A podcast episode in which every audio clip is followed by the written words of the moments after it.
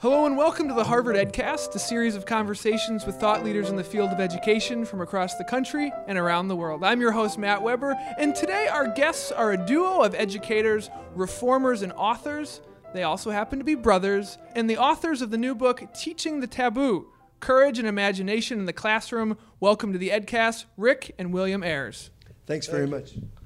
So let's start with the word taboo. Taboo is a strong social prohibition relating to any area of human activity that is sacred and forbidden based on moral judgment. In the classroom, what is this sacred and forbidden? Well, what, what we basically take the position that what's taboo is questioning the common sense, the taken for granted. And we think that the best way to teach is not to, to to teach all the received wisdom or the cliches of our culture and our time, but actually to upend every one of them. So the taboo is asking the next question. It's always asking the next question. So, specifically, a specific concrete example of something in a classroom that would be taboo would be what? What is the next question? Well, it, it, it's a matter of uh, encouraging. We wrote this book to encourage young teachers and new teachers, especially, to think about the best experiences they've had in learning, and they're usually not filling out worksheets or preparing for a test, but it's really giving the students a chance to ask questions and pursue those questions, which may take you out of the building, may take you going down to look at the murals in the Mission District. And uh, the, all of these things, more and more in the kind of regimes of test and punish we're living in, uh, have become the taboo. So we're writing a book really to try to change the narrative. There's this sort of a deadening narrative on education today that's really being uh, driven by by this, these people uh, in the foundations and the government, and we're trying to capture a much more democratic vision of education. Let me give you two examples of the next question uh, teacher in Milwaukee took his second graders down to the lake, then to Lake Michigan, and they were just digging in the sand and looking. And some kids said, Who owns the water? Now, and the teacher, being a good second grade teacher, said to the kids, Who do you think owns the water? And the answers ranged from uh, George Bush to Bill Gates.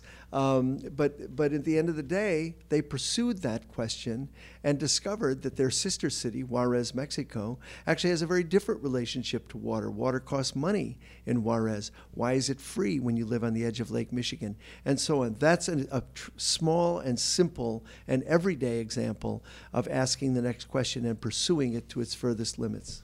Cornel West writes You provide a devastating critique of the pervasive market models in education. Now, looking at all the models, where is this imagination and courage needed most, and where is it also thriving most? Uh, as always happens, I think that the most interesting and important work is local.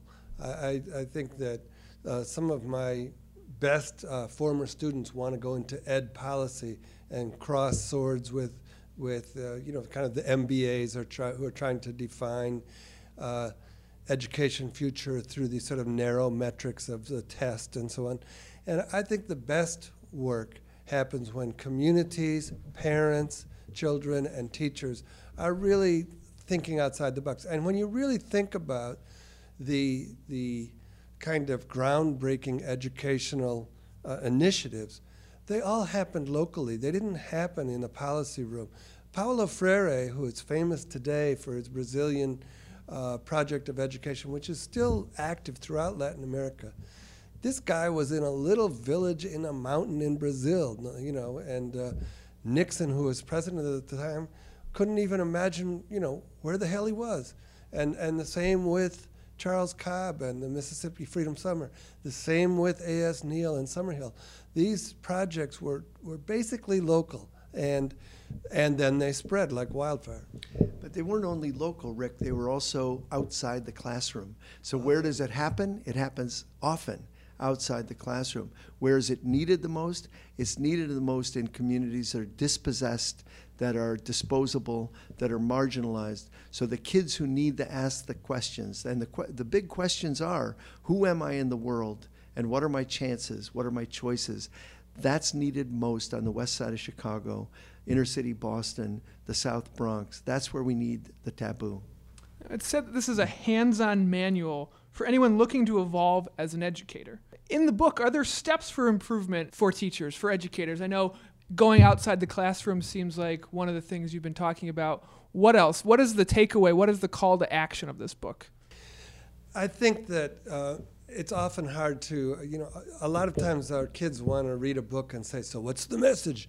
And the message is the whole book. So it's hard to just, just sort of distill it. But I would say, you know, we, we go to many classrooms and look at examples of where uh, teachers try to put a put the students in the center of their focus instead of all the other pressures. I mean, teaching is hard. When you're teaching, you're going to fail every day at something. You're going to have some wonderful miracles in front of your eyes, and you're also going to fail miserably. And so it's a very tricky process. But we have many cases here, and we're not just valorizing heroic teachers like, you know, the freedom writers uh, kind of narrative. But we are trying to challenge the narrative that just says teachers are bad, schools are terrible, our kids are, are diseased, uh, and, and, and really encourage teachers to almost capture what they see in front of them, uh, the best stuff. Uh, I've had some very good um, former students who became teachers who only lasted a couple years. You know, 40% of new teachers quit in the first three years. So we're trying to change the narrative from this one that demonizes teachers to one that uh, reminds us to capture the best stuff. And in every one of the portraits or stories that we tell in here, there is a kind of a rhythm, and the rhythm is, um, and, and, Rick was uh, was getting at it. I mean, the rhythm is you have to see the students as three-dimensional creatures. That's a first step. You have to build bridges from the unknown to the known. You have to ask the next question again and again. And you have to let the world in. You can't wall off the world. You have to let the world come in with all of its bristling problems, contradictions, and questions. A few of my colleagues have read the book and said that certain parts of it are actually hilarious. Curious about maybe you sharing some of the anecdotes from the book, something to look forward to. Maybe tell us half of the story, and then we'll have to buy the book to find out the end. okay. Well, one of the stories that I like the most, and um, it's not too funny, but I guess there's funny moments. you know, we had in, in the small school I was with, uh, uh, we weren't doing math and science. We were doing the other uh, courses. As a small school within the large school, we'd send them out for math and science. Well, our kids, it was a very diverse school. They were failing in math and science. So we brought that in to bring it in the small school to do our small school magic as we thought we had. And it turned out that after the first semester, 30% of the kids had an F in biology, advanced biology. So, long story short, it was very moving to me that we negotiated with the science department to say, let us reteach that first semester to these. Don't kick them out. The tradition was you kick them out for the second semester and put them down to the low level science.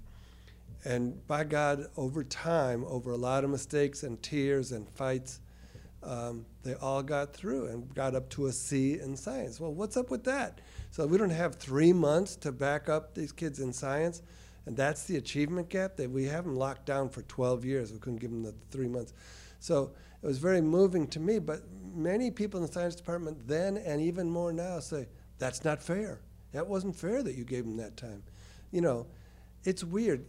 When I was in the Army, um, they, I, I was in a very complicated advanced training, and I was an anti war soldier, but I was in there.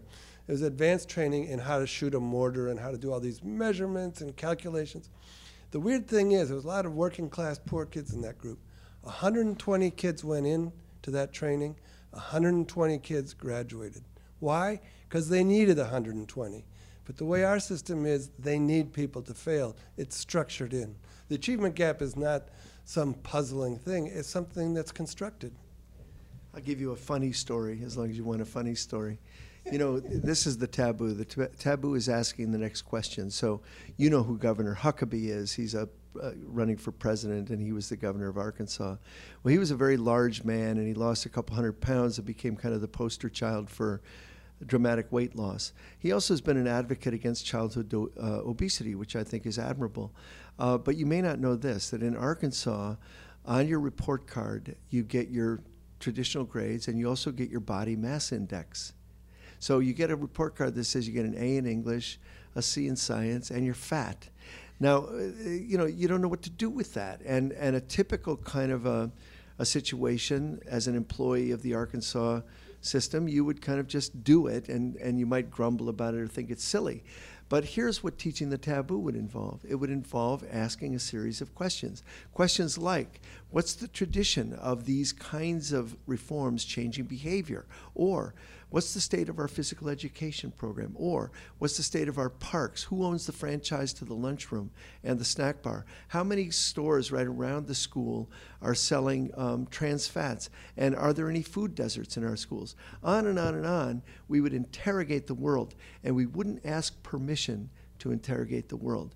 The really radical lesson of teaching in a democracy is you don't need permission to interrogate the world. You have the right to, in fact, you have a responsibility to. And so I think that kind of thing is a small example of teaching the taboo. I think it's interesting that you two are brothers and you co wrote a book. What, what is that process like? You've both done your own independent writing. Now, collaboration, uh, did you guys get along as children? Is this a fun process or is it just a combination of all your talents and skills, but it was dreadful? It was horrible, horrible.